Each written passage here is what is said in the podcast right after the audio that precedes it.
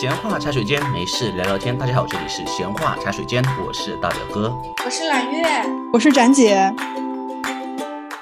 很快，一年一度的双十一又来到了，大家是不是搓着小手，准备迎接今年的双十一大战呢？今天我们来聊一聊双十一以及你们准备的购物清单吧。好耶！那首先，我想请问你们有计划或者说已经部分在参与今年的双十一了吗？那当然，因为十月二十号晚上就已经开始下定金了呀。所以定金这个模式就是类似于团购是吗？就是先付定金的话，他就开始着手要准备多少单，他去进货，是这意思吗？我觉得接近于这个意思吧。因为去年我买鞋的时候发现，我交了定金之后，等我交完尾款，然后几乎是几个小时之后，那双鞋就送到了我家。我觉得他可能是我在交定金的那个过程中，他已经把我需要的那双鞋送到了我附近的仓库里。我觉得双十一交定金有两个考虑吧，第一个是双十一那个时候的物流压力太大了，所以你提前交定金的话，它会提前有一个分布，就像刚刚展示说的，收的很快。然后另外一个就是，呃，化妆品这类还好，作为衣服这一类的商品的话，库存是最大的压力。像 Zara 这种快消品牌，最大压力在库存上，所以很多东西都是你先交定金定了，然后他再按照这个量来做这个货，是缓解后面的后续的很多的事情。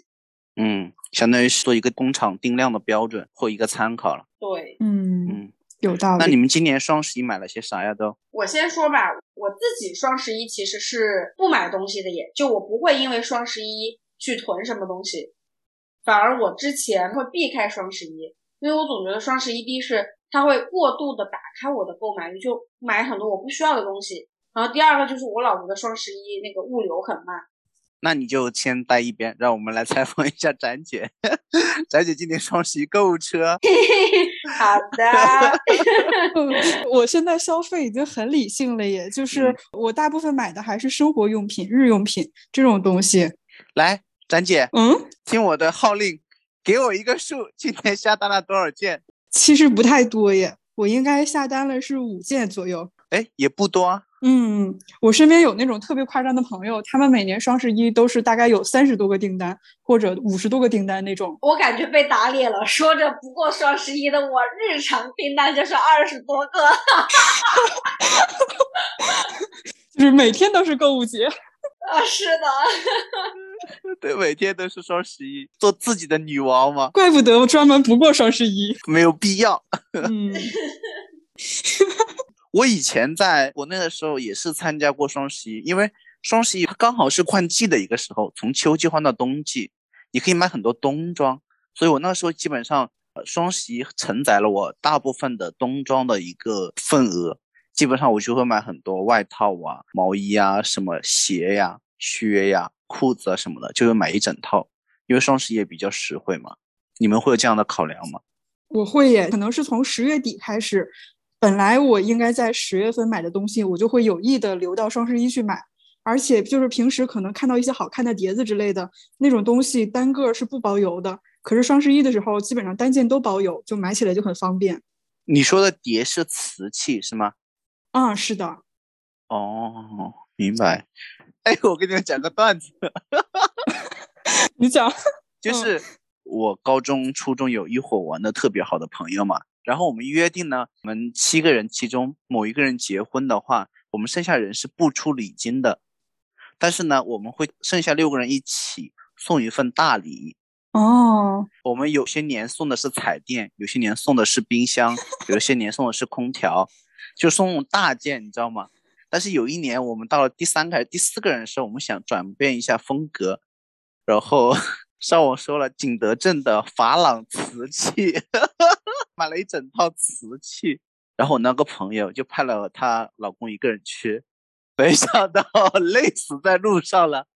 他说就见一个超级大的箱子，以为不是很重，里面全是瓷器。你想想，一整箱的瓷器，一整套，就那种宫廷的，有各种摆盘，有那种带盖的花盆底的，这一整套。嗯，估计是满汉全席的时候才能用上一整套。对，他说从收到以后就再也没有用过了。哦，真的吗？现在家里都没有用过吗？就积灰啊，因为正常吃饭很少会用到这么华丽的 瓷器啊。哎，我们家就会耶，我爸爸有一套茶杯，然后妈妈那边有碗碟，就是有几套非常精美的，就家里来了贵客或者什么，就不方便用一次性碗筷的时候才会拿出来用的，平时自己都不用。哦，因为我们送的是那种一整套嘛，就是你不可能只有几个人用，那个剩下的不用嘛。你知道现在的生活不像以前，基本上都是小两口的生活，就很少用到这么隆重的场合吧。嗯嗯，那咱这一般双十一会特地买哪些品类的商品呢？我最开始的时候是买零食、买衣服，最近这几年真的就是过渡到了买各种生活用品。但是。哎，我想知道你们有算过，就是真的这样囤东西的话，它真的会省钱吗？会耶。算过吗？哎，花多少大概省了百分之多少？算过啊。去年双十一我囤了面膜，他买五盒送三盒，然后我就买了十盒，我都用到现在也没用完，用到今年双十一。大表哥真是一个精致的 boy 呢，囤面膜。对，我就买那种纯补水的，但是我们男生好像敷的频率很低。所以我到现在还剩了五六盒，但确实综合来算，我如果买五盒送三盒的话，真的便宜很多。但是我是这样理解的哈，因为我像我室友的话，他每年会在双十一基本上会囤够家里一年的纸巾，然后包括面膜，包括女生用的卫生巾这些东西，就是一年省心嘛，就你之后都不用再想这个事情了。我觉得这个是比较打动我的。然后第二个省钱。你要真的说省钱，可能也就省了个一千来块钱吧。那你想想看，你囤了一年的东西，你家得多大才能好放这些东西啊？你们家那个地价应该不值这个钱，我每次都这样觉得。不然的话，地价也是空着。是了，你在家空着也是空着。嗯，就我自己双十一真的会动心买的话，比如说想买苹果。就是想买大件，正儿八经你需要的，不是说我为了囤，然后刚刚好在这个时候你要买，然后它有比较大的折扣，我就会动心。哦，我明白。但是大件一般不用等到双十一啊。对，就是刚刚好凑上了。比如说你十月份想买，你觉得拖一个月也没有关系，这种就会往后放一放。不然我就老会想着说，哎呀，我要用什么凑单，我要再囤什么，就是这个精力和这个东西花费在这个上面，我就好累哦。哦，我以前会凑单凑的刚刚好。我以前比较追求凑单的精准性，但是后来我就慢慢释然了，就是只要稍微省点钱，我觉得就可以，因为凑单实在是太麻烦了。那我问你们，你们会为了凑单或者满足他减免的要求，买一些自己其实用不太到的东西吗？不会，我会绞尽脑汁的想一下，就是什么样的东西才能够让我经常用得到，又能凑个单。我不太会耶，就有的时候强行让自己不会。就是你莫名的觉得说不想被裹挟，除非刚刚好。哦，对，有的时候其实你确实算下来是划算，但是就是硬杠着来，逼自己不要不想要。就以衣服为例，我之后的感觉是，衣服当时不是你节约了多少钱，你之后那个衣服买回来，它很难搞，就是它又占地方，你真的丢了，你又跟自己的那个心理做斗争，又觉得说浪费什么什么的。然后你平时不穿它，你又怪自己当时为什么要买，就是很浪费。然后你每次换季整理也很麻烦，所以我觉得反而是不太需要的东西买回来，它的后置处理问题很大。哎，我之前有一个朋友给我推荐了一个方法，就比如说像衣服这种，就是你可以买两件凑单，但是如果等你有一件不需要退掉的时候，它是按照这个金额的比例帮你退款的。也就是说，你可能凑单的时候一共省了五十块钱，如果你退一件的话，相当于你省了二十五，这样的话就还比较合适。嗯，当然退单也是有什么时间成本啊之类的。明白。那展姐，你的衣服是算在生活用品里面的吗？我不太喜欢在双十一的时候去买衣服。我如果要买的话，可能就是买一些，比如说打底裤啊之类的那种小件儿。你是比较倾向于去实体店去逛，是吗？啊，对。然后就是平时看到如果有喜欢的就买。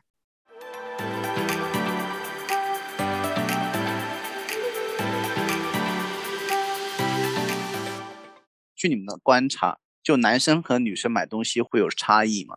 我作为一个男生，我买东西是我首先有一个需求，我才会去打开淘宝。我很少会没来由的，就是上淘宝。然后我如果确定买个东西了，我不会说等到它有活动了，我再去等这个时间。我是觉得时间有的时候也算钱的。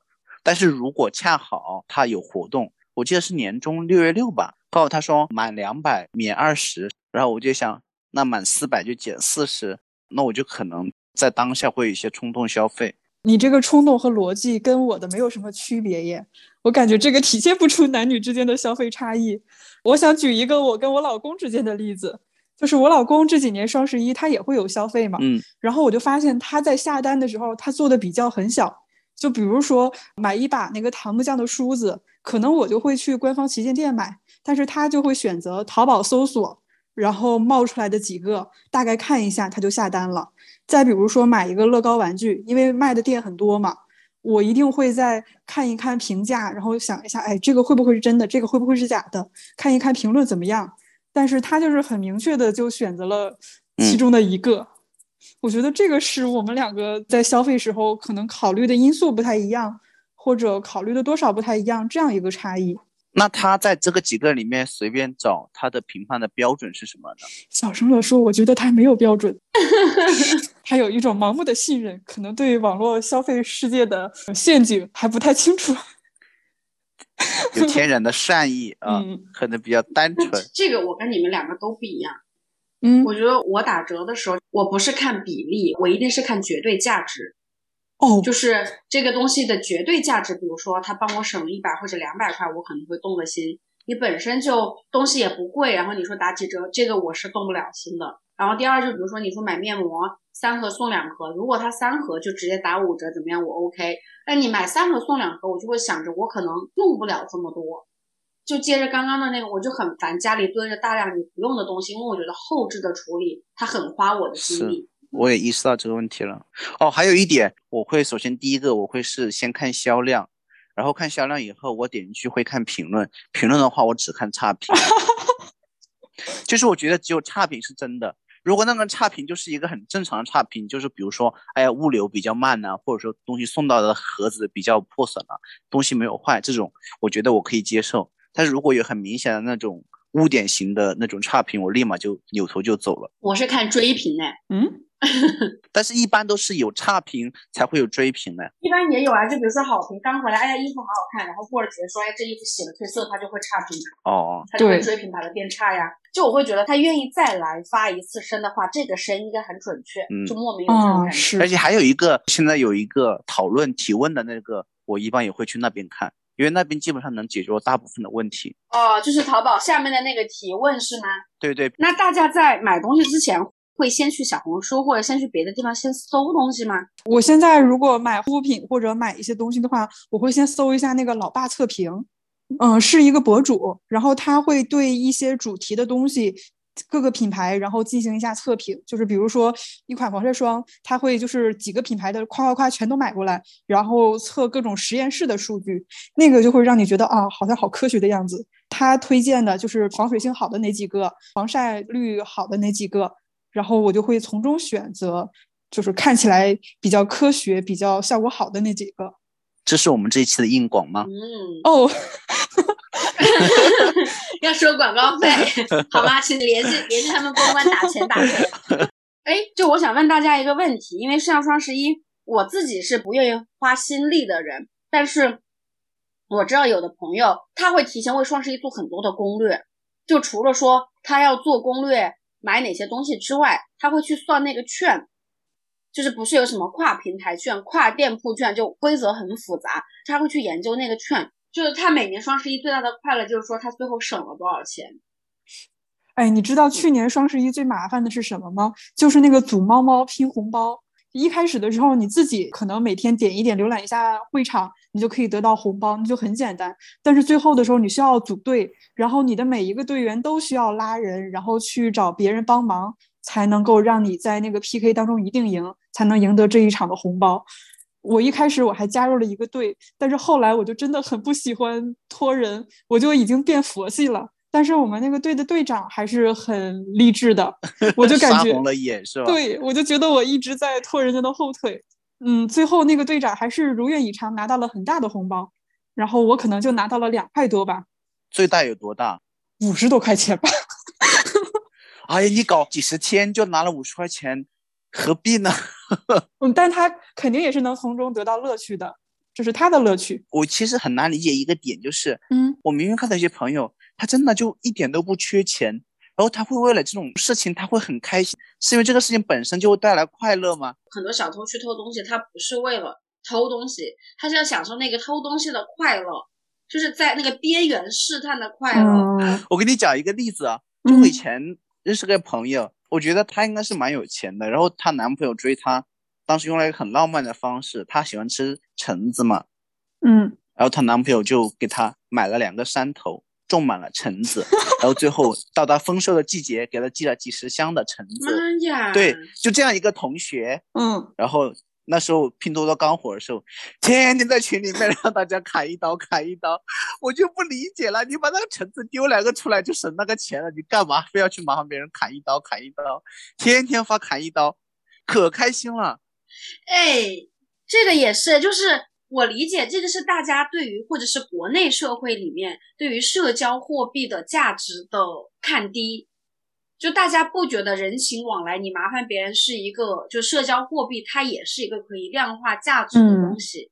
哦，我明白。在我这里，我非常明确的，我的朋友现在都知道我非常的反营销和非常反感这个事情，就是我从来不给别人发链接说让别人帮我砍一刀，然后或者是你帮我点个赞怎么怎么样。就如果是比如说你的宝宝要拉票这种，我 OK 给你嗯点一个赞，但是你只是为了只是为了省钱就算了。对，对你只是为了省钱或者是什么。有一次是一个很要好的朋友，然后他想上一个什么课，那个时候知识付费嘛，他就说给我转这个链接，然后让我也注册，他那边可以省多少钱。我当时做的有点过，但是因为关系很好，我就直接把他要省的那个钱转账转给了他。嗯，因为很好的朋友，我知道他不会生气，然后第二次也挺久没有联系，我就说我从来不帮别人点这个东西，就我也不想在你这里破例。但是如果你只是觉得说这个东西，也不是说你缺钱，但是你就觉得说这样会开心的话，我就把钱转给你。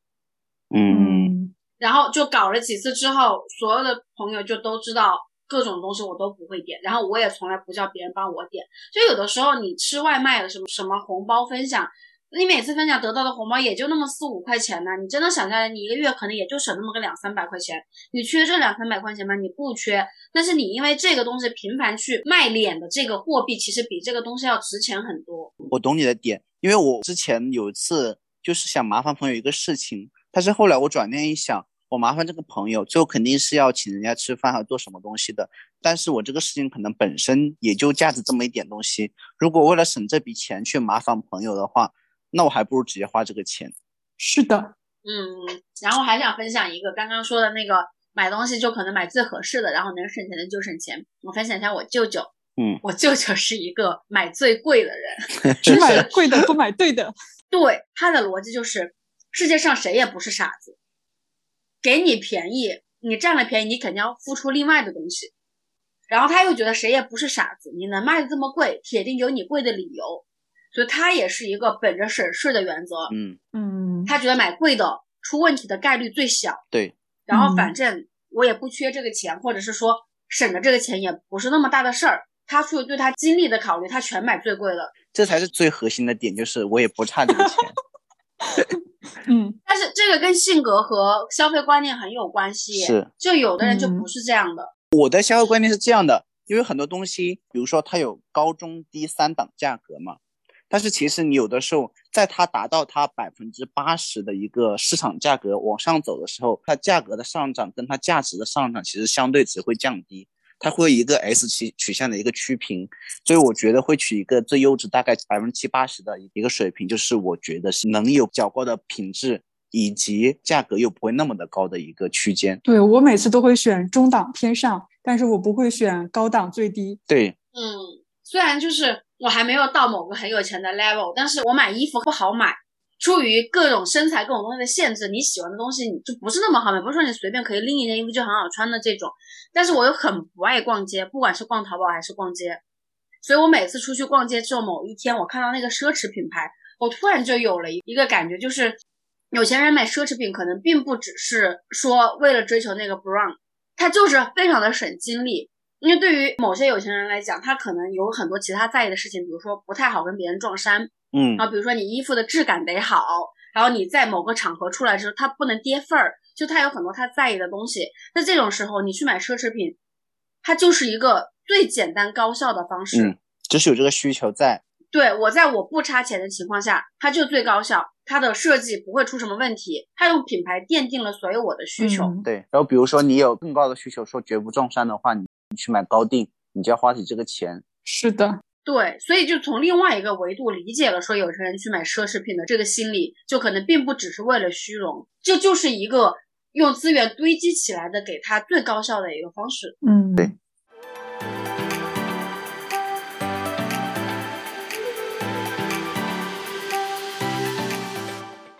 那好了，关于我们购物的一些想法，我们以及意向，我们聊到这里了。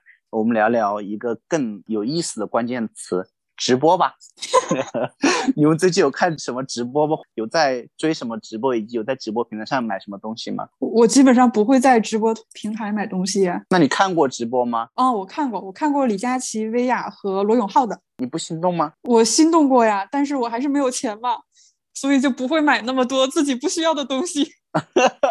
呃，来月呢？我平时是不看直播的，就是我不看购物的直播。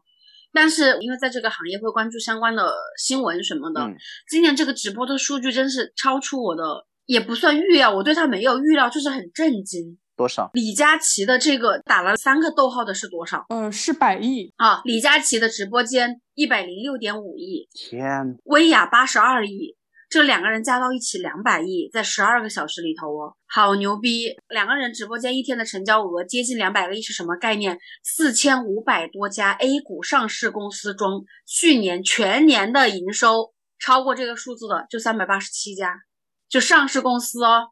就只占了十分之一的 A 股的上市公司全年的营收超过了这个数字，好牛逼哦！算营收你不能这么算嘛？你要算毛利才会有有对比价值嘛？不呀，我都是算的营收啊，他们这个两百亿也是算的营收啊，就成交额 GMV 嘛，但是不同行业的那个毛利率它不一样。不算毛利啊，我就是说算来的钱嘛，就是你整个算流水有这么多嘛。明白？对，就这个量级就摆在嗯那里了。我最开始关注直播是因为刘涛，你对他这是真爱啊耶！然后慢慢我就看别的直播，有的时候误进几个直播间，就会发现，妈呀，真的太有感染力了！就在那里，仿佛我置身于一个特别受欢迎的一个市场，每个人就拉着我来买买买买买，朋友们给我扣个一，我就给你马上把价格降下来，哇，就心里面一下就动摇了，就当时就冲动消费就买了。然后我给我外甥女儿还有我我妈呀，我姐买了好多那种乱七八糟的那种家用品，都是因为我进去了我就就会买呀，我真的就会买，所以我现在都尽量我就不让自己看直播了。我真的觉得人置身那个环境下很难自已。大表哥，我想问你一个问题：你小的时候看过电视购物节目吗？你不觉得直播就很像电视购物吗？不一样，真的不一样。嗯我觉得直播跟电视购物最大的差别是，电视购物那个我觉得很多质量是假的，就是电视嗯购物我能够听说到很多新闻，比如说电视购物以前经常卖的那一些，比如说养生品啊，比如说一些金器啊、玉器啊或乱七八糟的东西，就经常看到有网上新闻报这种各种造假。但是直播里面其实说实话，如果你对这个物品的价格有个预期的话，像比如说我看直播，有的直播间卖神仙水，说两百人民币买一还送五件小样，我是绝技不会去买的，因为我知道这个物品的溢价在那里。但是比如说他买什么什么酥，买两盒酥送一盒酥，我就会很心动。就是你在路上档口能看到那种相对比较促销的方式，我是能接受的。因为现在很多人把现在的直播跟电视购物做对比，我自己有思考过，说这两者的差别在哪里？是不是只是一个简单的历史的循环？我觉得最大的问题是在于基建的变化，就是以前的物流成本没有这么低，然后以前的流量各种没有这么起来，它注定了在电视购物上的东西都是客单价比较高的东西。嗯，嗯，就它不会是像你刚刚说的什么酥呀、什么这种便宜的东西，所以它只能卖客单价高。它大部分叫什么手机，我还记得那个时候手表刘德华那个什么手机，什么金镶玉，对什么电视机、什么电熨斗，都是这种在那个时候客单价相对较高的东西。这种东西它就是容易出问题，就因为你客单价一高，然后你又没有什么品牌，它就容易造假，就是形成这种刚刚说的可能说品质不是那么好的产品。然后第二个就是不像现在的这个交互平台，现在的直播你是能够有交互性会更强，嗯，然后你会知道那个销量各种的这个是真实的，因为有另外的用户在跟你一起进行互动。嗯，但是以前的电视购物是单向，它下面可能就说下面那个销量也都是假的，然后你就是那一下一冲动，就是更容易上当受骗，就它会是一个不是那么好的一个循环。嗯，嗯，那你揽月你有进去过直播间买东西吗？我没有，就是我一看直播会在那个抖音上面，有的时候会刷到。对。但是因为我买东西，我只在淘宝上面买，跨了平台一买，他只要让我重新填地址，我就很烦。你就是不想麻烦。对，他就限制了我这个。就是想到呼兰的一个段子，说从来没有见过一个生意买东西的人觉得自己挣了，卖东西的人也觉得自己挣了。但是万物是守恒的，大家都挣了，那谁亏了呢？然后商家说是那些没有看这个直播、没有买的人亏了。真的，我也一直很有这个困惑耶。就之前疫情期间的时候，因为大家都不出门，所以其实当时是导致彩妆类、口红各种这种东西的那个花费是急剧下降的。然后我当时就在想说，也是本着守恒的原理想说，如果这些东西下降了，那谁挣了呢？我之后发现，因为疫情，整个都萧条了，没有人挣。然后我就意识到，这个平衡不是这样的，就是很多的经济的往来是流动带来的。你人没有了流动性之后，这一部分就是自然的蒸发了，它不存在我之前一直以为的那个守恒。对，对，钱就是要流动嘛。然后我还想说的一点就是，嗯，不要以为你少花钱就是挣了。你从花钱那一刻，你的钱就出去了，就有人会挣这笔钱。嗯，你只是少花了一点点。对，嗯，人家是薄利多销，你就是羊上的肉少割了一块，你还以为哎呀，我还多赚了一块肉呢。一群韭菜很开心。韭菜说：“今天少割了一厘米，那明天我就能多长一厘米呢。”嗯啊，不过刚刚我想补充一个数据。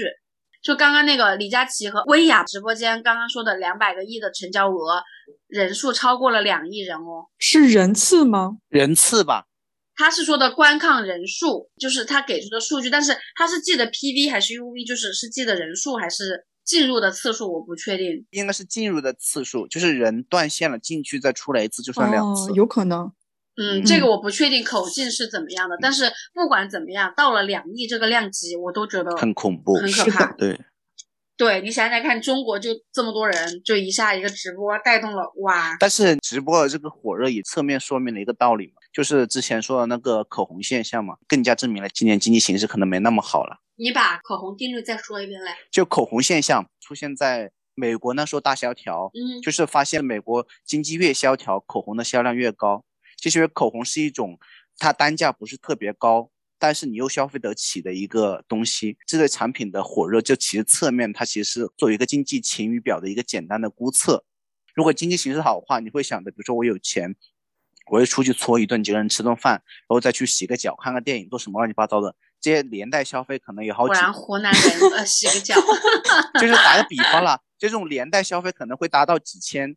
然后你还会有别的这种附带消费，但是如果你只是在网上购物，确实就绝对的消费会降下来。第二点是，你在网上购物，如果只买的是那种家用品跟就是那种小件的美妆的话，你就会发现，其实你这个社会的总消费它其实是在萎缩的，就大概这么一个概念了。长知识了，嗯。你们两个人怎么压抑住你的那个购买的欲望的？其实我的消费习惯还是我需要什么，然后上网找一找，比较一下，而不是就是你推荐了什么我再去买什么。但我真的也掉进去过，就是我在李佳琦的直播间也真的买了一根唇釉。我从来没有用过唇釉，然后但是他一直说这个很好用，然后我就买回来了。买回来了之后说是很火的烂番茄色，但是上嘴之后根本就不适合我，就真的像吃小孩的那种效果。然后我就对李佳琦推荐的彩妆失去了兴趣。后来因为看那个综艺节目的时候，就看到罗永浩老师给他的那个直播间打广告嘛，我就去了他的直播间。然后我在他的直播间，因为他不是一直是什么。就是数码科技行业的明灯嘛，所以我就在他的对。嗯直播间里买了手机，嗯买了一个苹果，然后等那个手机寄到的时候，我就发现这个手机也并不是，比如说是罗永浩的公司寄过来的，而是一个第三方的那种企业寄过来的，那个包装盒也很简陋，就是跟我从苹果官网买的手机的感觉就完全不一样，所以。就是有了这两次购物体验之后，我就感觉，嗯，好吧，直播购物可能就这样吧，就可能我看直播的时候会被它感染到，但是之后的体验并没有那么好。顺着这个说，给大家一个防雷小贴士，就是因为不管是直播还是说拍的短视频带货还是什么，他们都只是属于渠道方，就是流量方。嗯。不管他怎么来压价格，你都要看他最后的那个链接是去到了哪里。，对，就是那个链接一定是要是官方出来的链接。是的，如果说它的链接点击进去是去了一个什么其他非官方的，它只是流量方，它是不为后面的这个事情负责的。所以这个大家还是就是在冲动的时候要记得辨别一下真伪。然后第二个就是你肯定便宜太多的东西，它就是有问题。你想嘛，品牌方自己怎么可能自己来砸自己的场子嘛？对，就苹果，它在市场上管理价格是管理的非常严格的，它官方都给不出来的价格，它怎么可能在直播间给到这些渠道商里面在这么低的价格？他不会砸自己的。而且也真的就是粉丝对于偶像还是有一些偶像滤镜的。如果不是他来卖这个东西，我可能就不会买。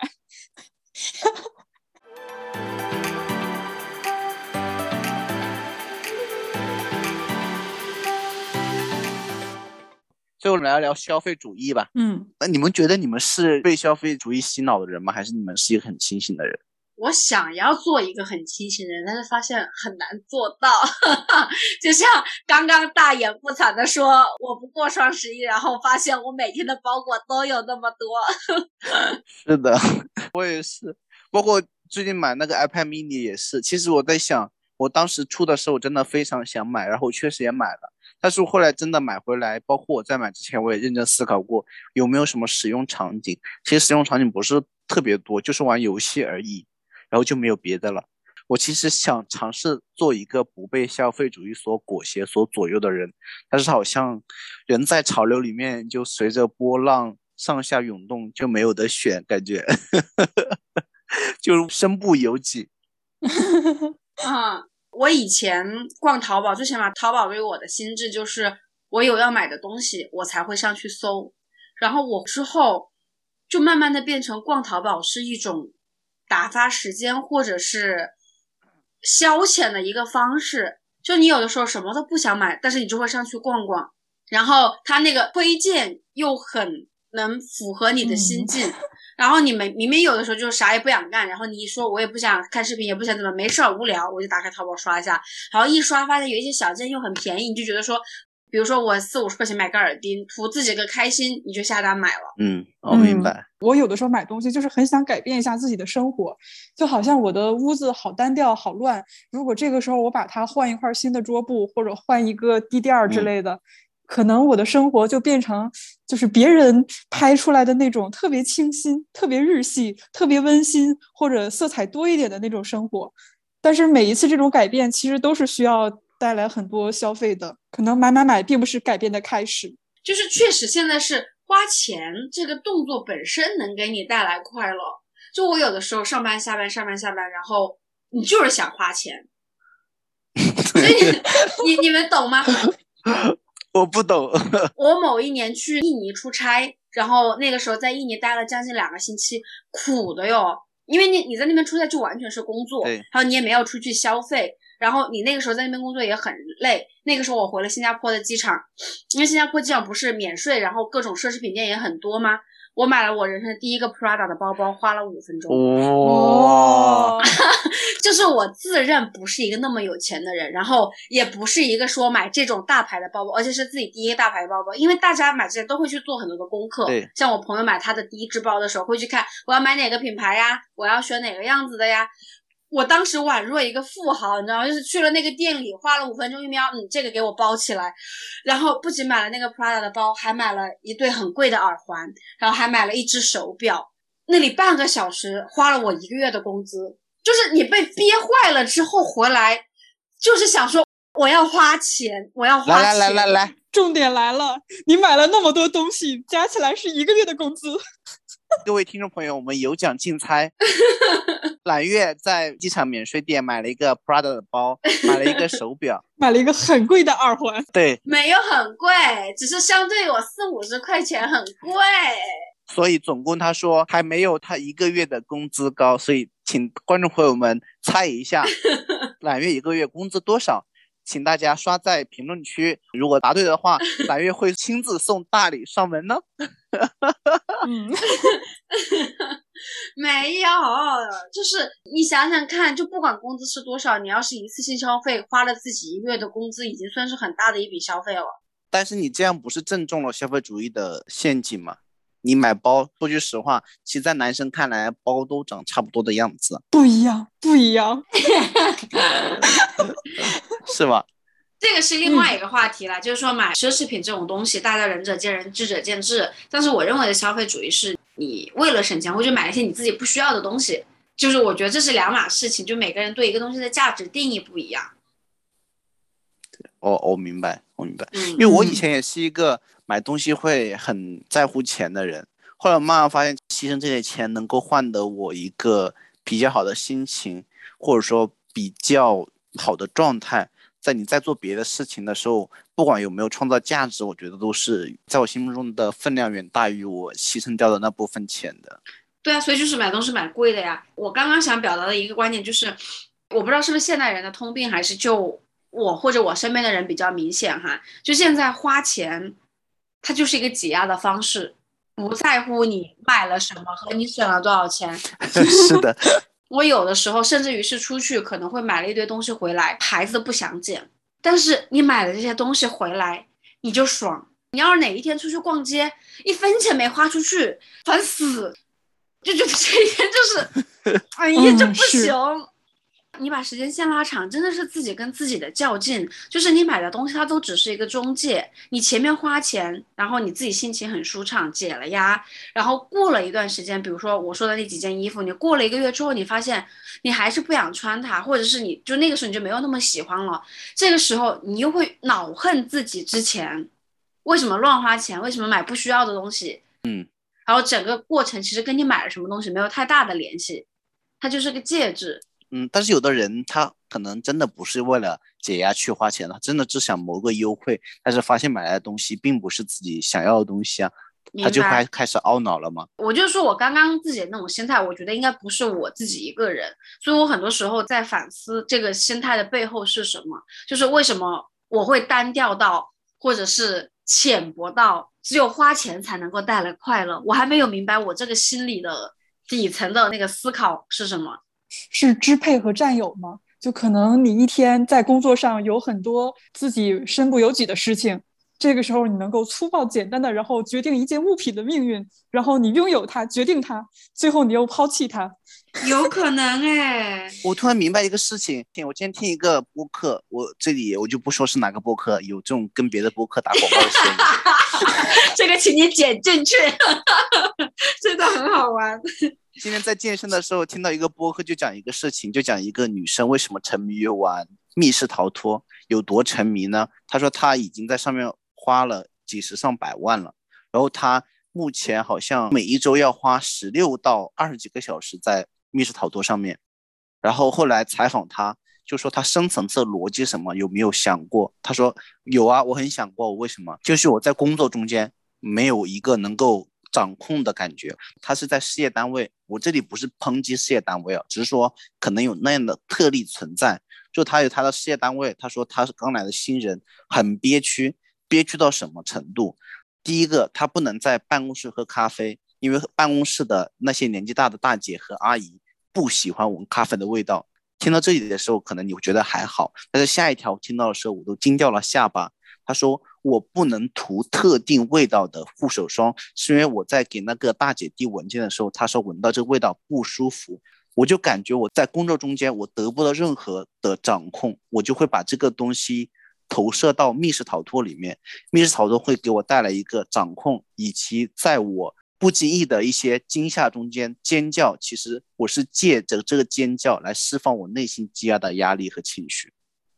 嗯，嗯。嗯展姐刚才讲的很对，就是你有什么样的一个消费习惯，其实也是隐含着你的一些内心的需求的。刚刚听大表哥讲这些，包括结合刚刚展姐的分析，我内心现在脑子里面浮现的一句话就是：内心富足是最大的财富。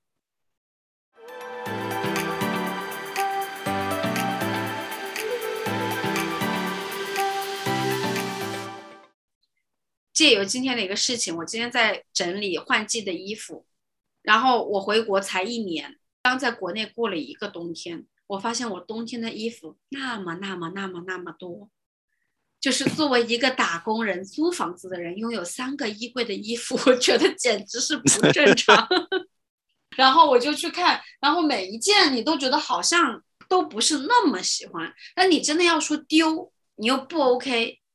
所以我现在决定啊，就是这个决定也不知道能管多久有效。但是我现在给自己狠下心来，是一个东西，你只要连续多久不碰它，我就把它丢掉。因为我有非常多的针织衫，然后打底衫这种东西，我只要这个冬天没有一次想要穿它，我就把它丢掉。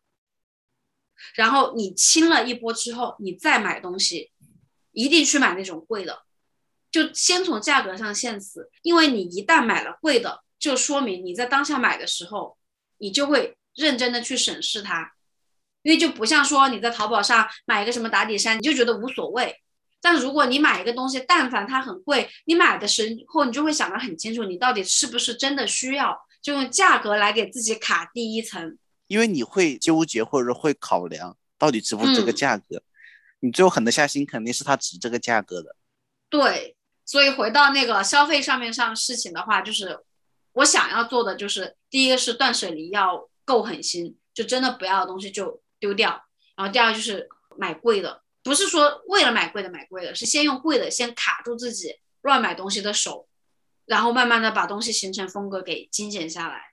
嗯嗯嗯，然后明白。然后另外一个再想做的就是去找找其他能够让自己开心的方式。哦，我总结好了我的。一个就是不要买过多的食物，比如说水果这种保质期很短的食物，然后再就是不要为了尝试一些什么减肥啊、瘦身啊，买一些什么鸡胸肉和全麦面包，那种是真的特别不好吃。然后还有一点就是，我想告诫以后的自己，任何时候购买都不是我发生改变的开始。就是任何从购买开始的改变，可能都是不可行的。比如说，我想去运动或者想健身，那么我要 做的就是出去跑，而不是去买运动鞋和健身服和瑜伽垫。哦，你这个好好啊！购买永远不是改变的开始。对，购买永远不是发生改变的第一步。好，到我了吧？嗯，你来吧。就是我愿意花比较高的溢价去买一些好东西，但是我还是会比较 care 这个价格的。所以，我其实对于我以后的忠告而言，这个时候我觉得咱姐刚才老公的那个想法，可能我觉得也不是不可行。看到顺眼的就买了吧。如果价格真的在你。不是特别 care 的一个 range 之内的话，多几块钱少几块钱，多几十块钱少几十块钱，就放过自己，放过他吧。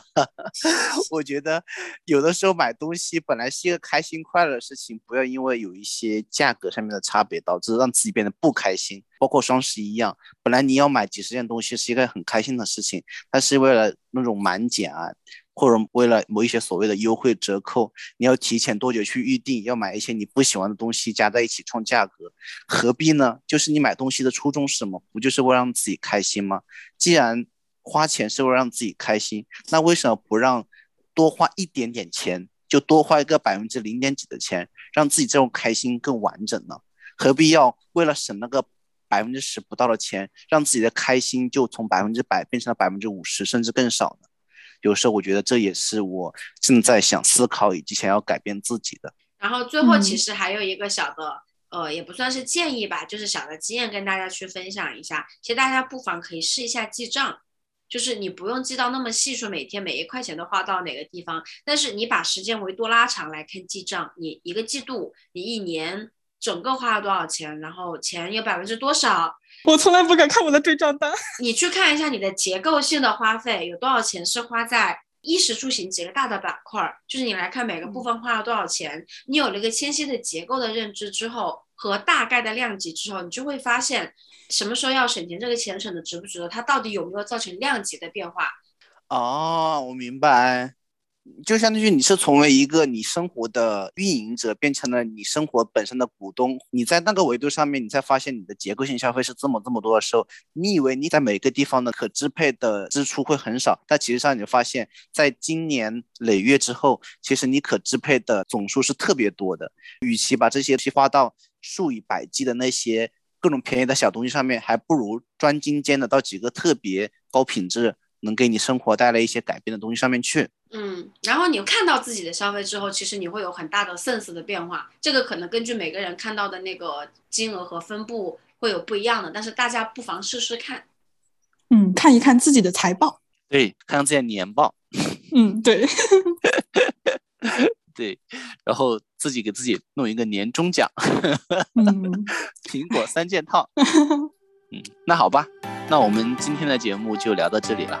今天我们节目从双十一衍生出来，我们就聊一聊我们各自的一些消费的习惯以及消费的一些需求，也提到了最近很火的直播电商，关于直播的一些体验以及看法。最后，我们回归到了消费本身上面，聊了聊我们现在的消费主义，以及我们个人的目前的一些消费习惯。听众朋友们可以采取自己觉得对自己有用的方式方法，为自己的生活增添更美好的东西吧。然后我们今天的节目就到这里了，感谢大家的收听，这里是闲话茶水间，我是大表哥，我是揽月，我是展姐，拜拜，大家买的开心，双十一能省钱。